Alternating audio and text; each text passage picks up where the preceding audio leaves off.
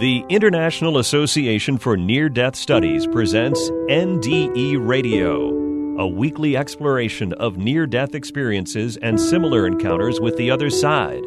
Now, here's your host, Lee Witting.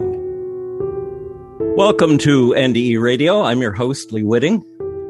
The words to a song of the saints, I gave my all for you, are the words today's guest, David Rose, heard sung during his near death experience some 14 years ago.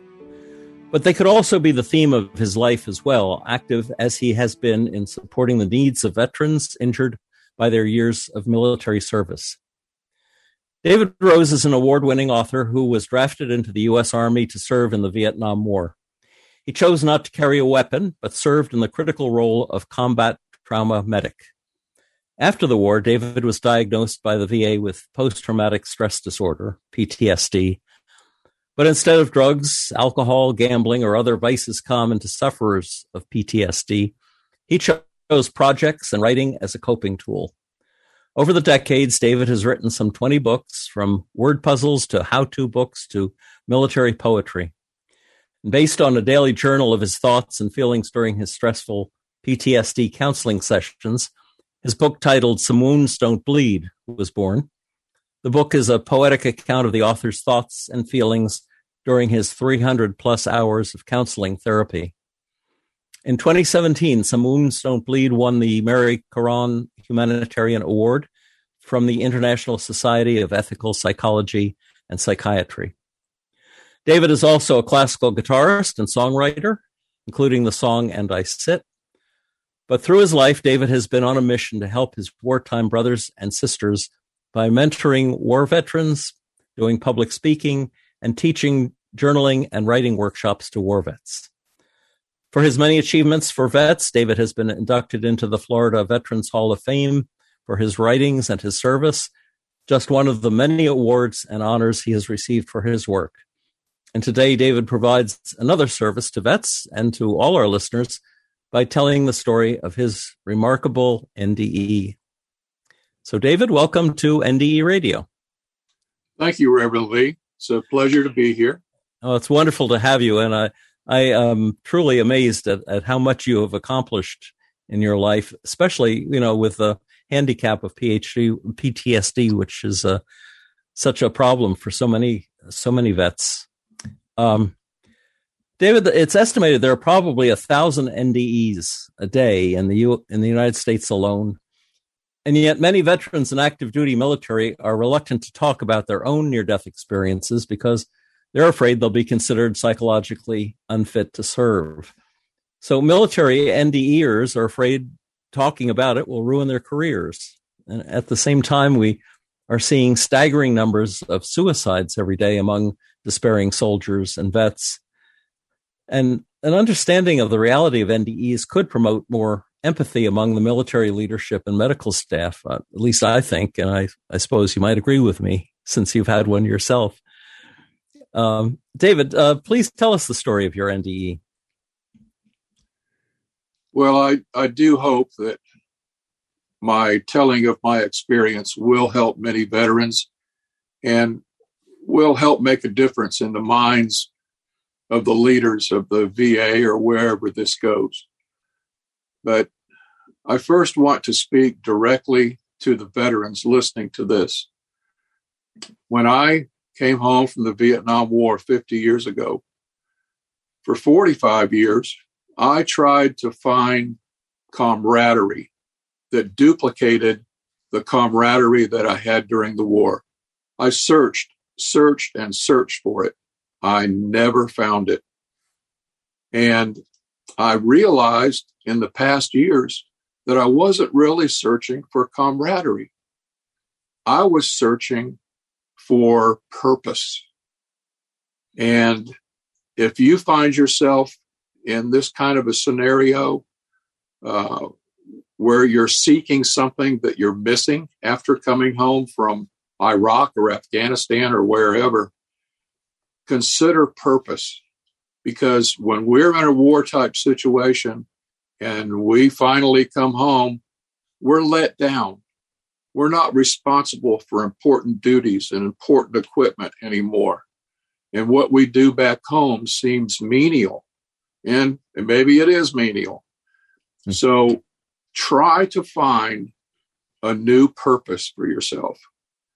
And as you know, we have many suicides every day. I was going to be one of those. I sold all my stuff. I sold my car. I was ready. The day was coming up. I had it planned, time, location, everything. And I said a final prayer to God God, is this what you want? Give me purpose if you want me to continue to represent you. And He did. He gave me purpose that was just plain in my face. And it was a continuation of my veterans work that I became very deeply involved in and led to everything that I'm doing now. So that's my short message to veterans, kind of outside of my heavenly experience, because um, that one prayer to God, you know, help me, give me purpose, worked, and it worked immediately Wonderful. and saved my life. But let me get into my heavenly experience now. I, I don't call it a story. I I call it an experience because it's more than a story. Anybody can tell a story. But this is my experience that I experienced, and I'm sure that you will agree when I'm finished, and I think I can even prove it. So, uh, like Reverend Lee said, I was born and raised into a conservative family conservative community, uh, attended church schools all my life. Um, I was an elder in my church. You know, I, I was playing the game. and um, I love God. I represented God. I I prayed. I read the Bible and through several times and um, led a good life. I thought I was doing what I was supposed to be doing. And then one day, for some reason, I was impressed that in addition to tithing my income, I should tithe my time. So I started doing that every day. I would set my alarm for two and a half hours and I would sit in my home or out in nature or someplace quiet where I could read the Bible. I did a lot of praying and I learned to do a lot of listening. I can't really say that I do meditation in the true sense of the word, like Far Eastern meditation. It's more of just a quiet time to give God an opportunity to respond to my prayers and for me to hear Him. Because if we pray and get up and go do something else, we're distracted with whatever we're doing and, and we may not hear what God has in store for us. So that was of interest to me. It was important to me, and I practiced that every day. Um, so in my in my studying and in my two and a half hours, several times when I was quiet, when I was listening. I would sit down, and uh, one particular time, my feet went to sleep. My leg was hurting. I, my quiet time listening and being still and, and meditating was not working. You know, what's that noise outside? Oh, my back hurts. You know, it, it just was not working. And before I sat down, I looked at my clock and it seemed like only about three minutes had passed. And I looked at my clock again, and it was over an hour. And I was surprised. Wait a minute, that was not an hour. And so I, I just shook it off as an anomaly. And so the next day or days later, I I went into my routine and was listening quietly for God after a prayer, and it happened again. And it happened again. And I realized that, hey, I am losing blocks of time. And I stopped my tithing my time outdoors because many times I would go near a cliff or a river. And if you're losing blocks of time, you don't want to be close to a cliff or a river because it's not clear on what you're doing. So I stayed indoors from then on. But um, then one night, my experience happened. And this is where my setup is over now, and I'm going to start telling you about my experience. But that night, it was a normal night. I don't drink, I don't smoke anything, I don't take psych meds. Uh, there was no domestic argument. There was nothing drastic that happened that night. It was just a regular night. And I live alone. I'm divorced. I work in my home. I work for myself. And I was home alone. I went to bed at a normal time, probably around 10 o'clock, and went to sleep just fine. And I don't remember my ascension to heaven like I remember my descension. And later in my little talk, I'll describe my descension. But the beginning of my recollection of my experience in heaven starts by standing on what seemed to be the heavenly equivalent of a sidewalk. And I had a guide with me, a host, a heavenly being. Uh, I'm going to call these beings beings because I don't know if they're angels. I don't know what to call them. So I'll just call them a being. But we were headed in a certain direction. And I'll describe what I saw in heaven oh, and what it looked like. But we were traveling, hovering over what seemed to be the ground, but it was not ground. It was not a sidewalk. I mentioned sidewalk earlier, but it was not a sidewalk as we know it. It was a slab of light. Absolutely brilliant, transparent light. And there were streaks of purple and streaks of maroon, streaks of gold in it. And the light was moving. And we were coming from a glorious, glorious source of energy and love and light.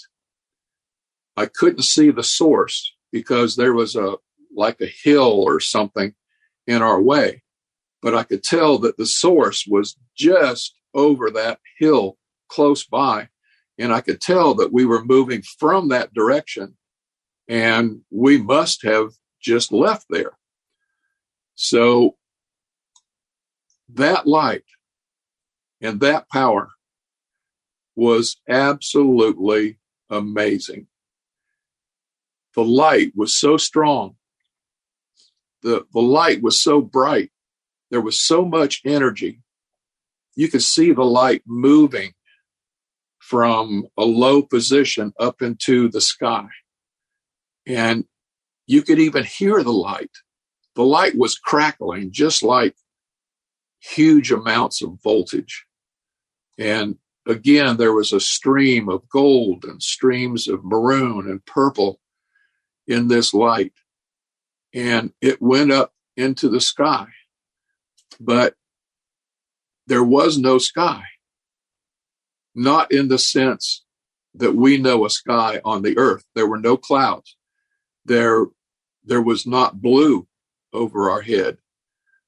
Um, this light from this huge source of love went up and around and circulated around the whole area. I mean, it was just absolutely overpowering. It was just all encumbering.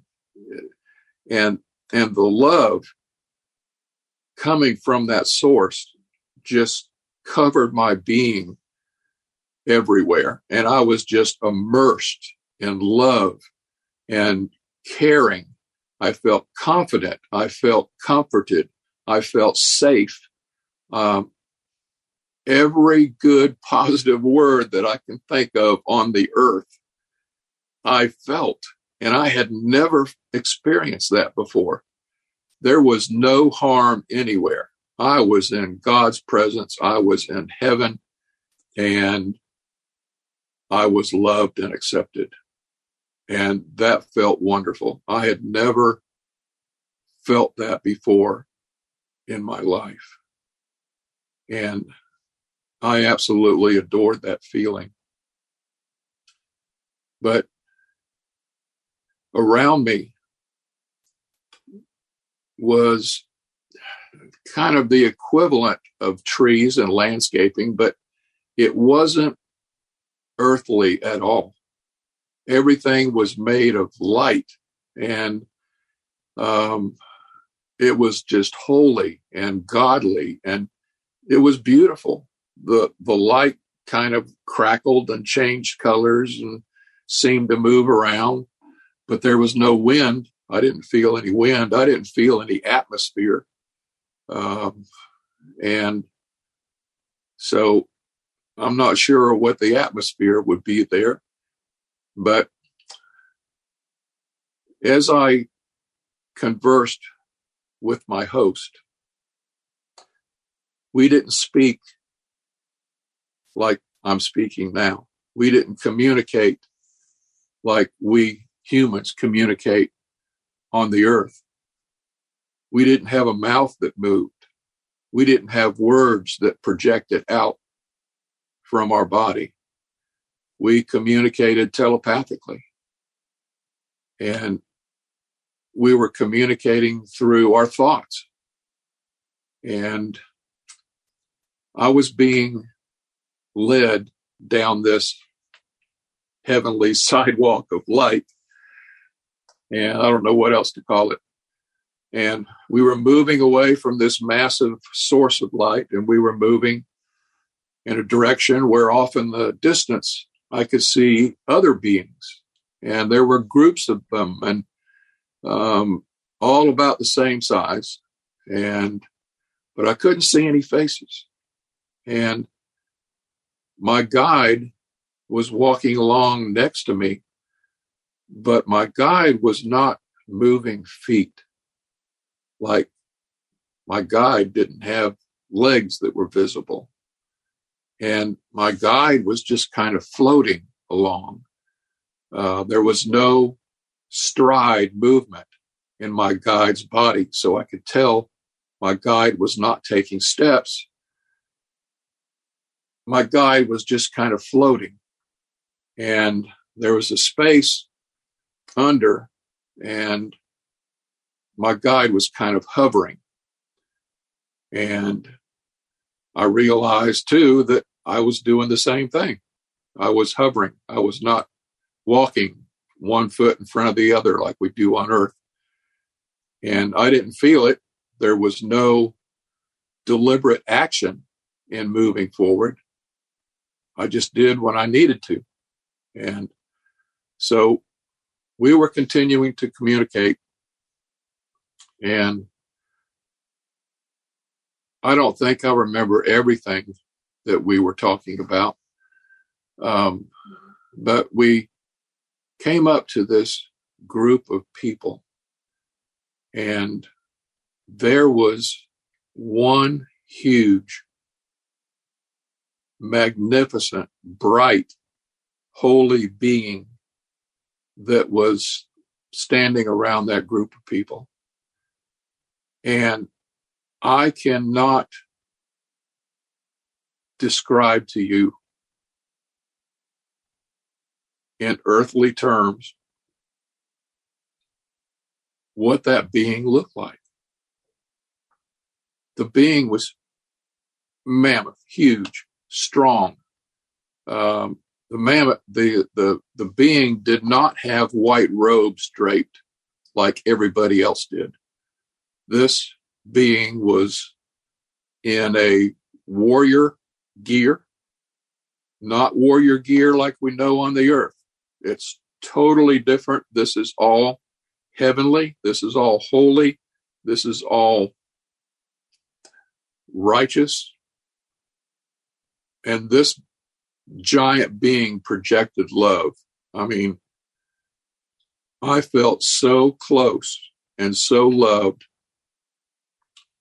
and so comfortable and protected.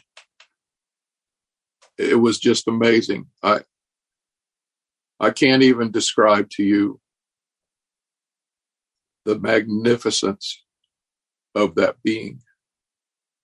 I wish I could draw it, but I can't. Um, I was just overwhelmed with that being.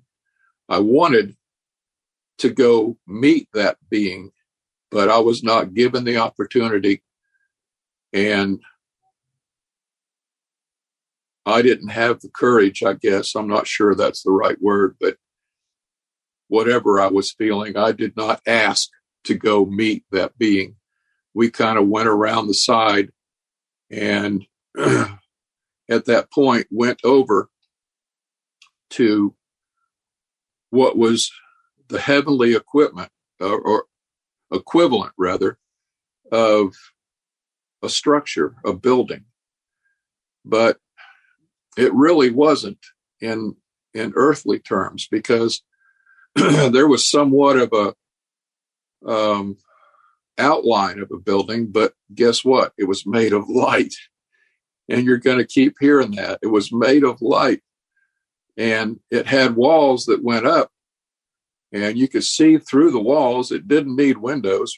There were no windows because you could see through it, and um, so the walls went straight up. There was no ceiling. You could see the light above from that massive source of light off in the distance. And I could see that massive source of light right through the building. And so we were in a structure, but we were kind of exposed to the earthly equivalent of outdoors, but we really weren't because there was no outdoors. It's just totally different. And, you know, I, I need to be talking more about not just what I saw, but what I felt. That is actually maybe more important than what I saw. And the peace, the love, the joy, the uh, godly feelings that I had were just amazing and overpowering. Um, it was such a wonderful feeling. And I'm not doing an explanation of my feelings any justice at all because all I know are earthly words.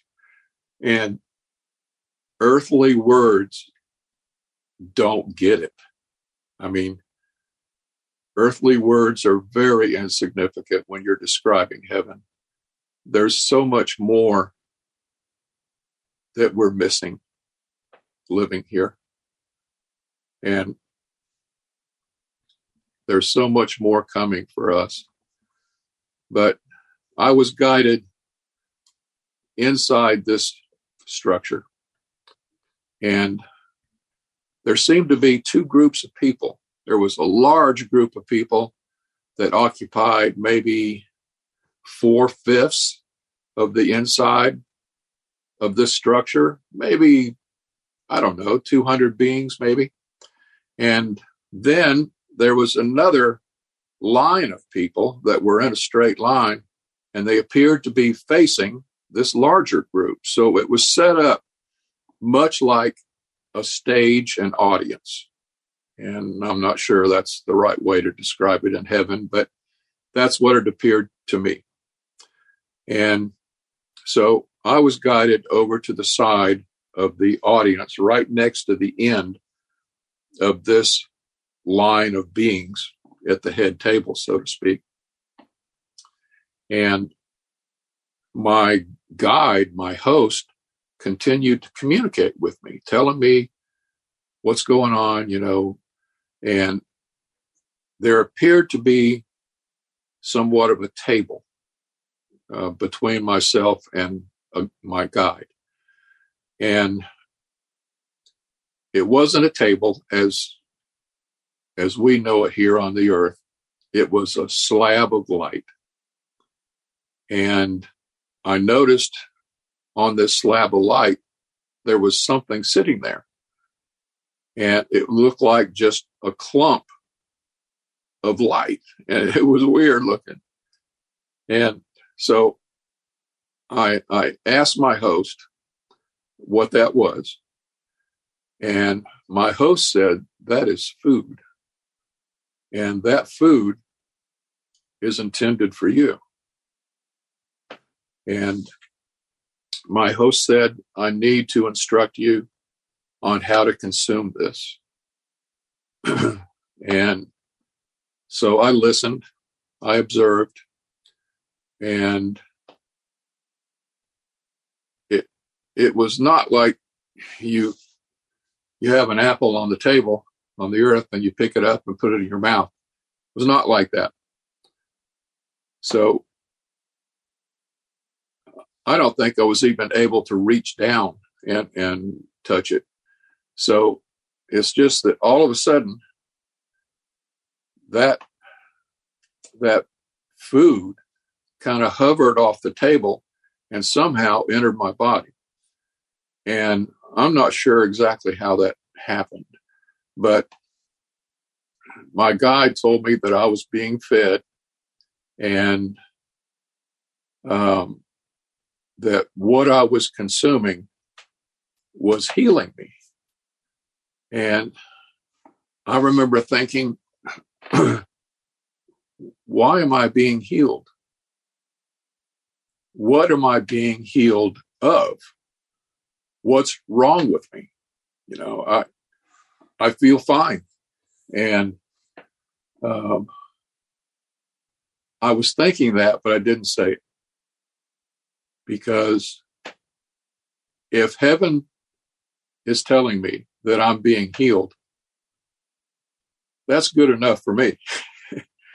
and so I didn't want to question that because, hey, I'm just an earthling and I'm full of sin.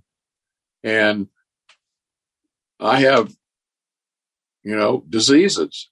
And so I'm sure that I need to be healed. So I just went with the program. And when I consume that food, I am telling you, that was the most amazing experience. I always get emotional. I can't help it. It's so powerful that food tasted so good. Not only did it taste good, but I could feel it working in my body immediately. My body felt warm. It felt, I don't know, kind of tingly maybe, but I could tell it was holy. I could tell it was from God. I could tell it was a gift. I could tell it was full of love. It was full of peace. Um, everything that I felt in the atmosphere multiplied 10 times or more in this food. It was so strong, so overwhelming love and goodness and well being. And after I consumed some, I asked my host if I could have more. And my host said yes. And so I was fed.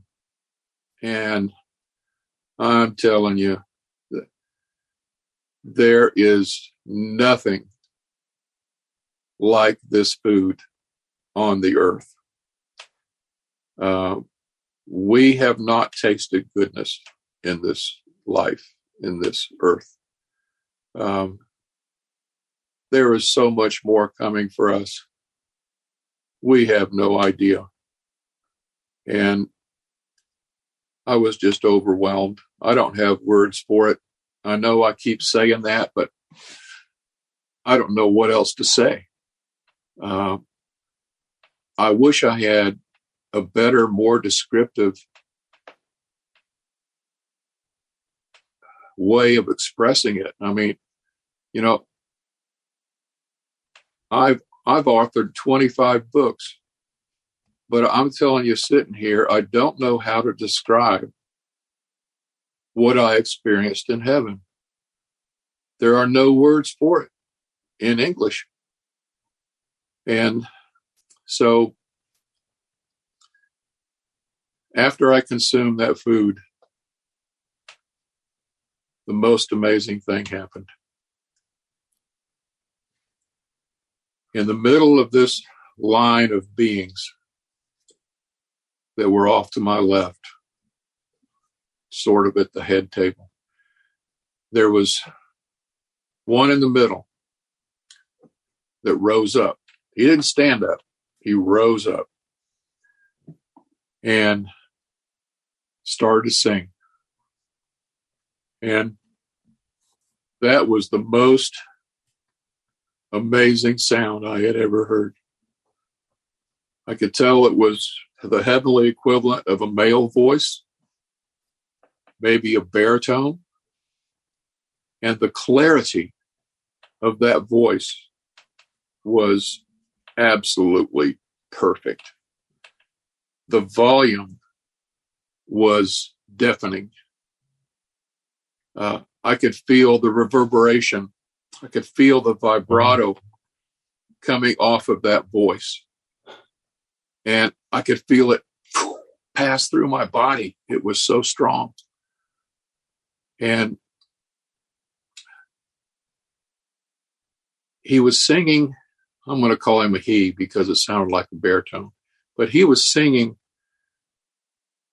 words that I didn't understand. And he was singing for a while and I was listening, but I was paying attention to his voice itself, the quality, because I couldn't understand the words. And then all of a sudden, he started singing words that I understood in English. And it was, I gave my all for you.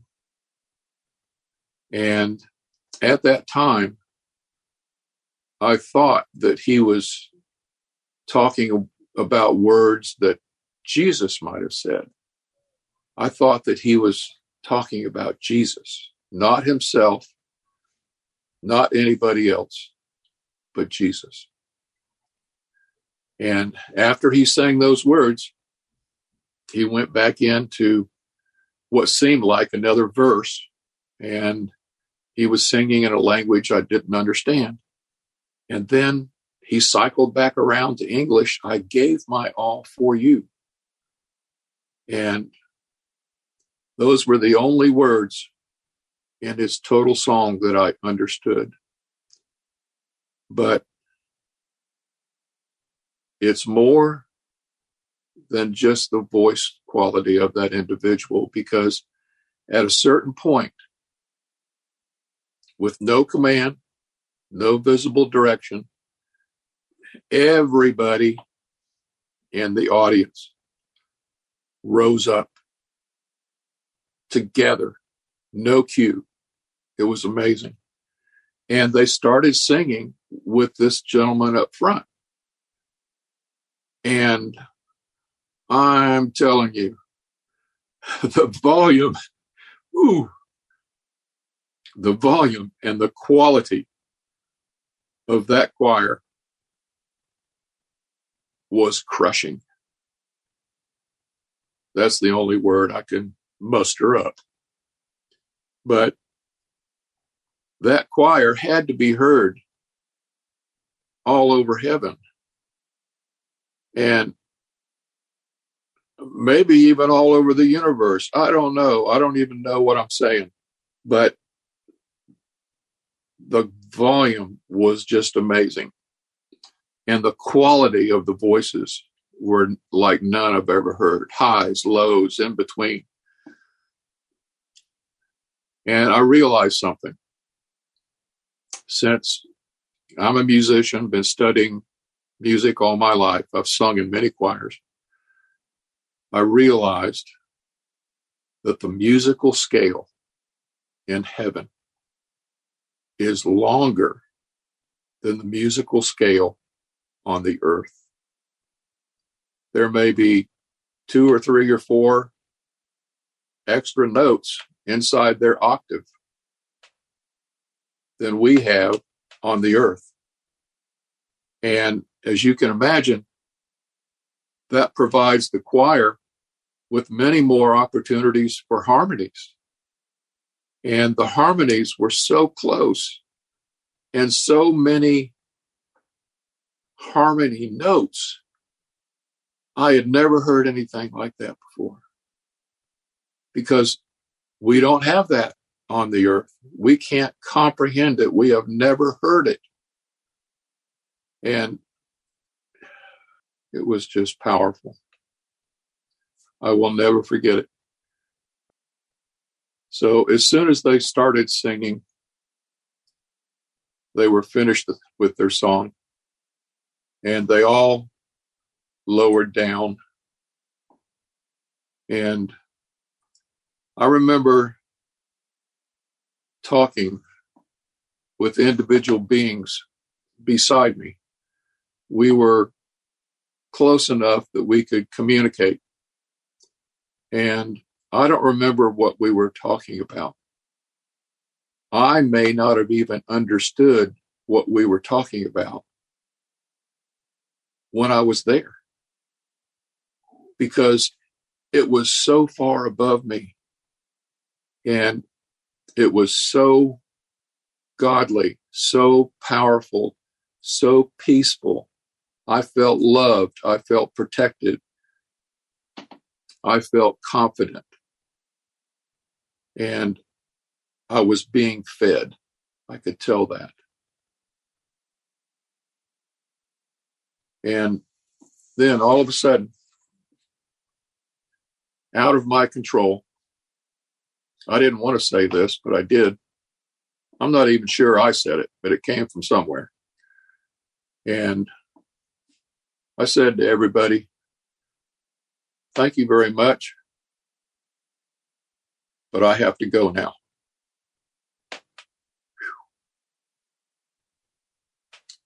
I didn't want to leave God's presence. I didn't want to leave heaven. And I didn't know where I was going. Is I just out of me came, I have to go now. And I felt myself slowly being pulled from God's presence, from Jesus' presence, from the presence of the goodness of heaven. I was being drawn away from the people around me, choir, this line of people up front. I was going away. And it felt terrible horrible. I didn't want that to happen.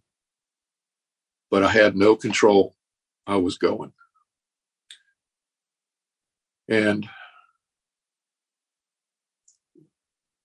what I'm going to tell you next probably took, I'm not sure, three to five seconds to happen.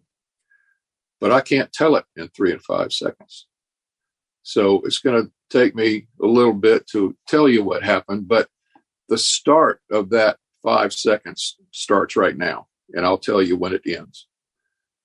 But all of a sudden, after leaving that place with all those beings and after leaving heaven, I felt like, and I could see around me the inside of a tube of light.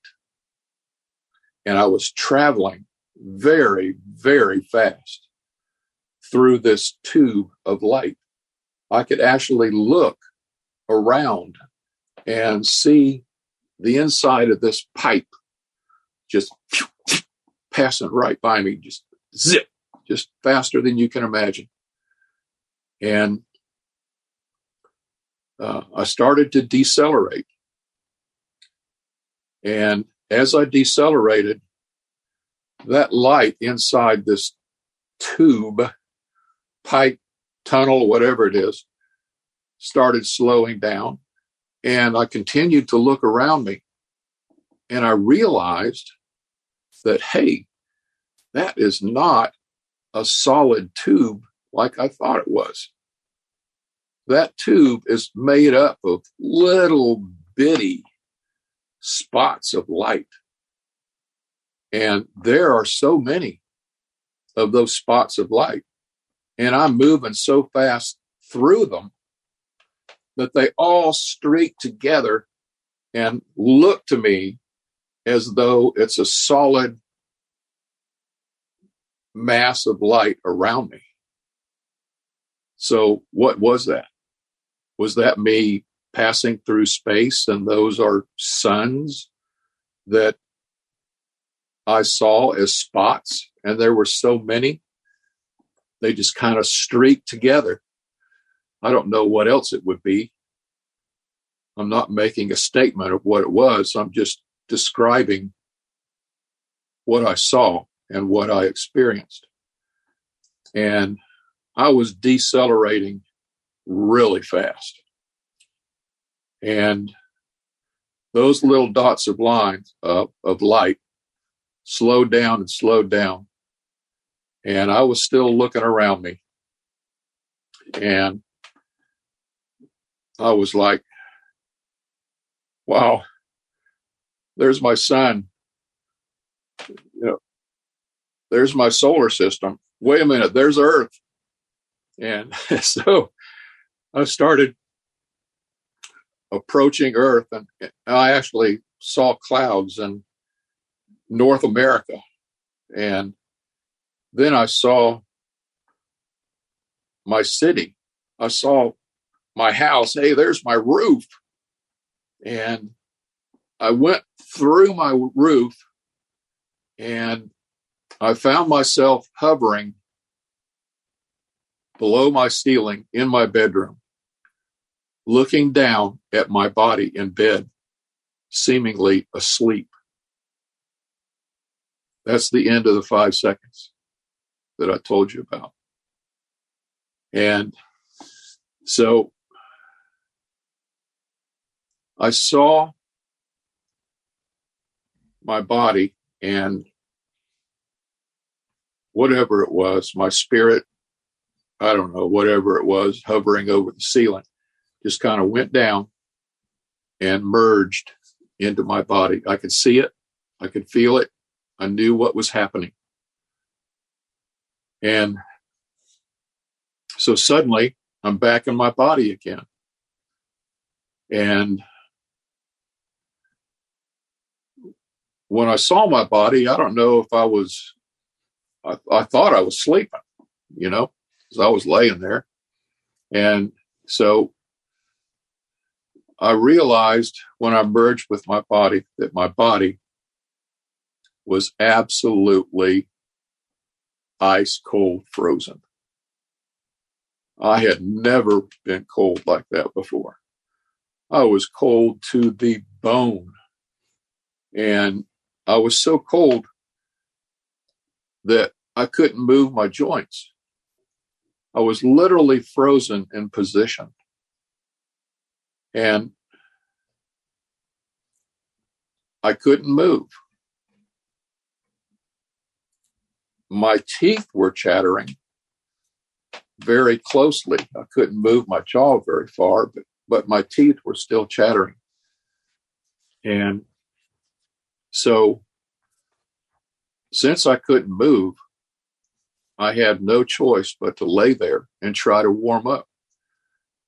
And I felt on my anterior thighs and on my chest, I felt electricity. I felt like static electricity.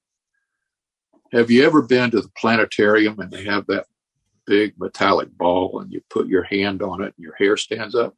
Yes that that is the way that I felt. I felt static electricity on me.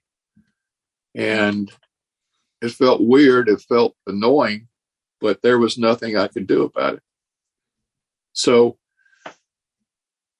after some time, I warmed up enough that I felt relatively safe trying to get up and get myself to the tub. I had this very urgent desire to submerge my body in a tub of hot water. I needed to get my body warm. And so somehow I shuffled to the bathroom and ran a, a, tub of water, submerged my body in it.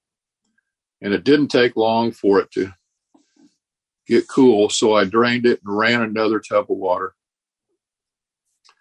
And I I was thinking the whole time about what just happened to me. What was that? And why am I back here? How did I get back on the earth? And I don't know how long I was in heaven, but it seemed to me like an eternity. It seemed like I lived there. It seemed like I'd been there forever. It seemed like I didn't know anything else. And even for the time that I was there, walking from one point to another, I felt like a veteran. I felt like, you know, I was part of the gang. And so um, I wanted to document what I had just experienced. So I got out of the tub. I was still freezing cold. I put on a sweat suit. I, I put on a robe. I wrapped blankets around my shoulders and I shuffled myself to my computer and I keyed the best I could to start writing down a documentation of what happened to me. And before I forgot it, little did I know then that I would never forget it. And as I was doing that, I, I looked around, looked around my room. I'm a good housekeeper, and everything around me looked dirty and dark and nasty and sinful, deplorable. I was so uncomfortable in my own home and in my own clothes it was just not where I wanted to be. Uh, I was living such a dirty, earthly life that I couldn't relate to it. I had just returned from heaven, and seemingly heaven was all I knew at that point. and now I'm sent back to the earth. And yeah, David was sent to heaven. Yeah, he was, but you know, they sent him back. Another reject, David Rose, and uh, so I couldn't work that day, and as you can imagine, so I made a mistake. I got in my car and I decided to drive to the highest point of elevation in my area that I knew that I could access because I wanted to be back close to heaven. And I understand the math and the measurements. I know how insignificant the highest point around me in Tennessee is compared to the distance to heaven. I get it. But I didn't care no matter how insignificant that distance was, I had to reach to the highest point that I could find. And that's what I did. I had been there many times before. It's a beautiful place in earthly terms, but it was still dark when I arrived. I sat there and watched sunrise. On any other day, that would have been a beautiful sunrise. But to me, on that day, it was ugly. It was dark. It was not what I wanted for myself. And I was confused. I was even angry at God. Why did you send me back? I was there. You know, couldn't you use me there? And so I started asking God, why did you do this? What do you want from me? What am I supposed to do now that I'm here? Am I supposed to tell my story? What do you want?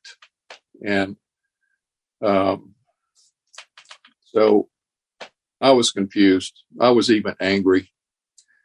And so I went on as best I could, couldn't work for days. And uh, finally got back into my life the way it was. And um, David, there's uh, we we have about five minutes left, okay. and I know I know you became a, a park ranger at Glacier Peak. Yep. And while you were lecturing there one day, you met this amazing woman. Tell us about that. Um, yeah, I was a U.S. park ranger at Glacier Point in Yosemite National Park, and one of my duties was to uh, guide hikes and uh, walk the sidewalk, answer questions, and uh, make presentations to groups of people. And I was talking to maybe a hundred people on the sidewalk, and over to my left side I was distracted from my group and I I found I, I saw this woman. I didn't know her. But what I noticed about her was that she had this tremendous aura. And after my heavenly experience, I was actually able to see auras. And her aura went way up through the sky out of sight. And her aura was white and purple and maroon and gold. And it was glistening. It just kind of traveled up from her. So I said to my group, please excuse me. I'm I'm going to have to go talk to this woman. and so I walked over to her and I said, "Who are you?" And she said, "I'm from a church called I Am." And I had never heard of it. And she said, "I am here to tell you that the warrior being that you saw in heaven is your guardian angel. Ooh. And he saved your life many times in Vietnam and actually many times since. And he's still saving your life. And she said, whenever he travels to earth, she said, there are five places where he goes. And she said his favorite place is right over there. And she told me, gave me a description of the place. And I responded to her and said, I know that place. I go there. You know, my cabin is just a hundred yards from there where I live. And I frequently go down there to pray and meditate and study ranger stuff, nature. And that's a special place for me too. It's beautiful, absolutely beautiful. One of the has to be in the top three most beautiful places in the world. And and she said, "Well, uh, he loves you, and he will continue to protect you." And she said, "We want you to come visit us at our I Am Church." and she gave me a printed brochure. I used to have it, but I lost it through a bunch of moves. and so I said, Thank you very much. And I looked at my group, remembering that I still had a group of people over there. And I looked back and she was gone. And there was a distance there that she could not cover in the time that I looked away. So I'm not sure what happened to her. But I looked up the I Am Church, and it's not really a church like we know churches. And um, I never made it to the church, it was in Los Angeles. It was farther than I could travel. Um, and the time that I had off from work. And uh, we had a very busy schedule. And I never got to that church. I know it seems crazy.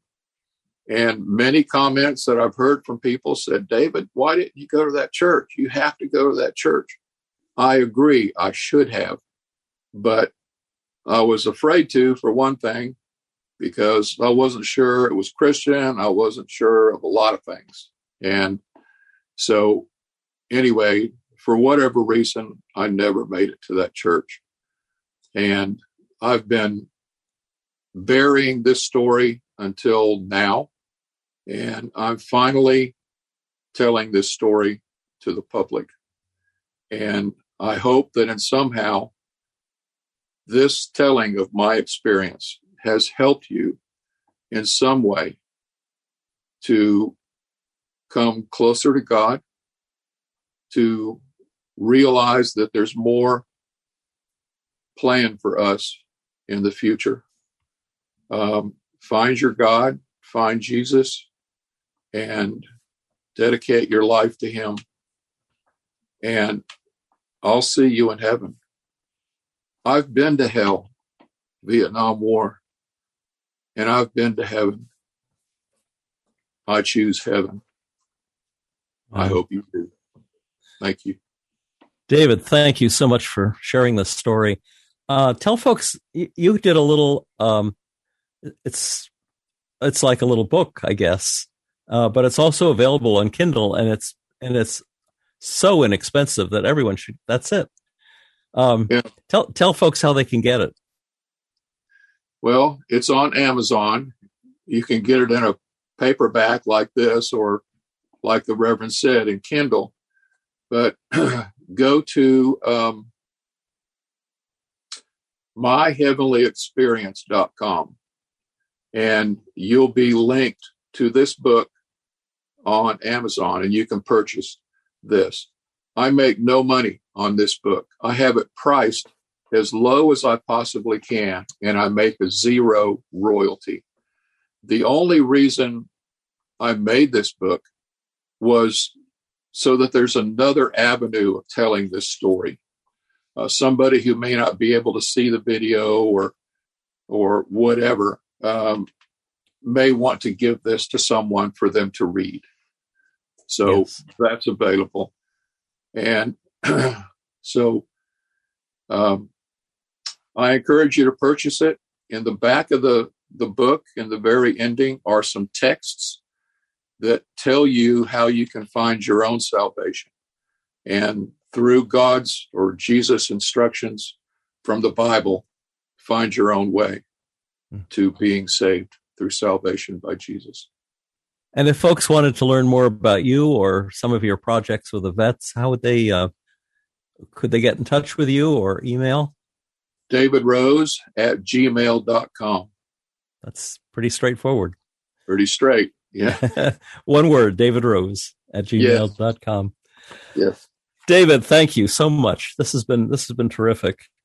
Uh, and I think uh, you know if we can place it in some um, veterans uh, facilities in one one form or another, I think uh, it may prove to be uh, very inspirational to them to tell their stories because there are a lot of folks out there who are just afraid to talk about the the uh, NDE that they've had. If listeners would like to hear this show again or any of our more than 400 archived NDE interviews, go to TalkZone's NDE radio uh, site and hit the past shows button, or subscribe to our YouTube channel, NDE Radio with Lee Witting, where you can listen and comment on the complete NDE radio library. Be sure to like, follow, and share our NDE Radio Facebook page and discover our Facebook group and links to our YouTube channel while you're there. And listen again next Monday, 11 a.m. Eastern at TalkZone for more NDE radio. I'm your host, Lee Witting, saying thanks for listening.